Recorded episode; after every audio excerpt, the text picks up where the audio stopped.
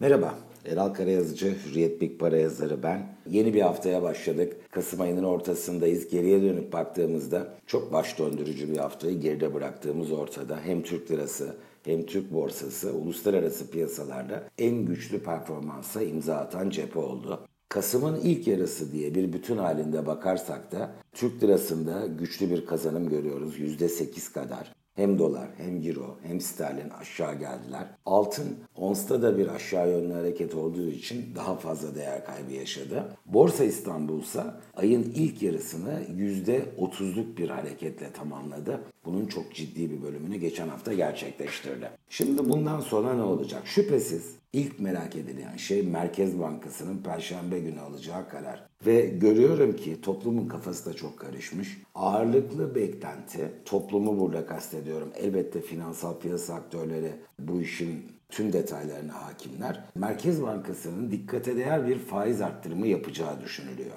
Oysa pratikte durum farklı. Benim beklentim Perşembe günü kararı takiben Merkez Bankası 400 bas puan, 500 bas puan faiz arttırdı diye bir manşetle karşılaşacağız diye düşünüyorum. Ama fiili durumda Türkiye faiz arttırmış olmayacak. Çünkü Temmuz'dan bugüne Türkiye'de fiili faiz olarak ifade edebileceğimiz cephede oran 700 bas puan kadar yukarıya gitti. Temmuz ayında %7,5 civarında olan fiili fonlama faizi, piyasada uygulanan faiz, vatandaş bankaya gidip mevduat yapmak istediğinde ona teklif edilen faiz ile şu anki faiz arasında 700 bas puanlık bir fark oluştu.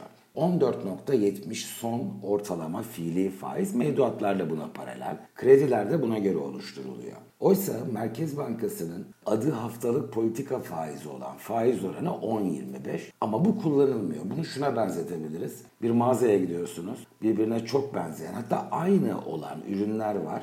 Birinin fiyatı 14 lira, diğerinin fiyatı 14,5 lira.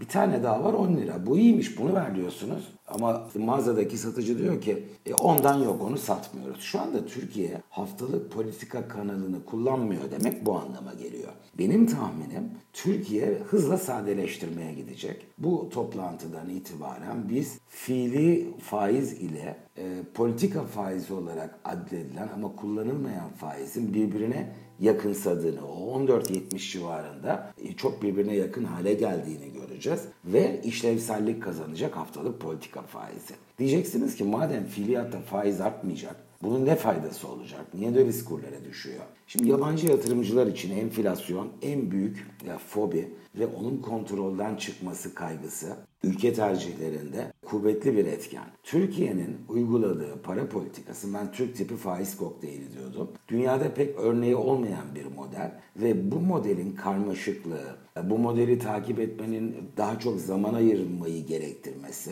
ve yine bu modelin her an faizi günübirlik de olsa aşağı çekmeye alan yaratmış olması enflasyonla mücadele konusunda yetersiz kalacağı kaygısına neden oluyor ve işte bu da zaten döviz kurlarının dünyadan bağımsız şekilde ülkemizde yükselmesine sebep oluyordu. Burada hızla bir sadeleştirmeye gidilmesini takiben ben Türkiye'nin enflasyon konusunda önemli bir avantajı elde edeceğini, belki biz Ocak, Şubat'ta e, yıllık enflasyonun %14'lere yaklaştığını göreceğiz. Ama 2021 yılının içinde enflasyon oranının hızla gerilemeye başlayacağını ve bir sene sonra 2021'in sonunda Türkiye'nin enflasyon oranının belki de %8-8,5'lara kadar düşebileceğini düşünüyorum. İşte bu düşünce, bu beklenti yabancı yatırımcılarla da e, hakim olduğu için ve Türk varlıklarında çok da bir muadili kalmayacak ölçüde dünyada. Aşırı bir iskonto olduğu için geçen hafta kuvvetli girişler gördük. Bu hem borsa tarafında kendini gösterdi hem tahvil tarafında kendini gösterdi. E bakın çok enteresan Türkiye'nin fiili uyguladığı faiz 14.70 sadeleştirmeyi takiben burada kısa vade adına bir kalıcılaşma birkaç ay bekleniyor faizde. Buna rağmen Türkiye'nin bırakın 10 yıllık tahvilinin faizine, yıllık bileşik 12 onun e, cuma kapanışı, 5 yıllık tahvilinin yıllık karşılığı yaklaşık 12,5. Şimdi diyeceksiniz ki bu nasıl periz, bu nasıl lahana turşusu? Fiili faiz 14,5 iken 5 yıl vadeyle %12,5'a kim razı oluyor? Fiktif mi bu fiyatlama? Buna muhtemelen razı olanlar ağırlıkla yabancılar. Çünkü uzun vadeli tahvillerle onlar çok daha fazla işlem yapıyorlar.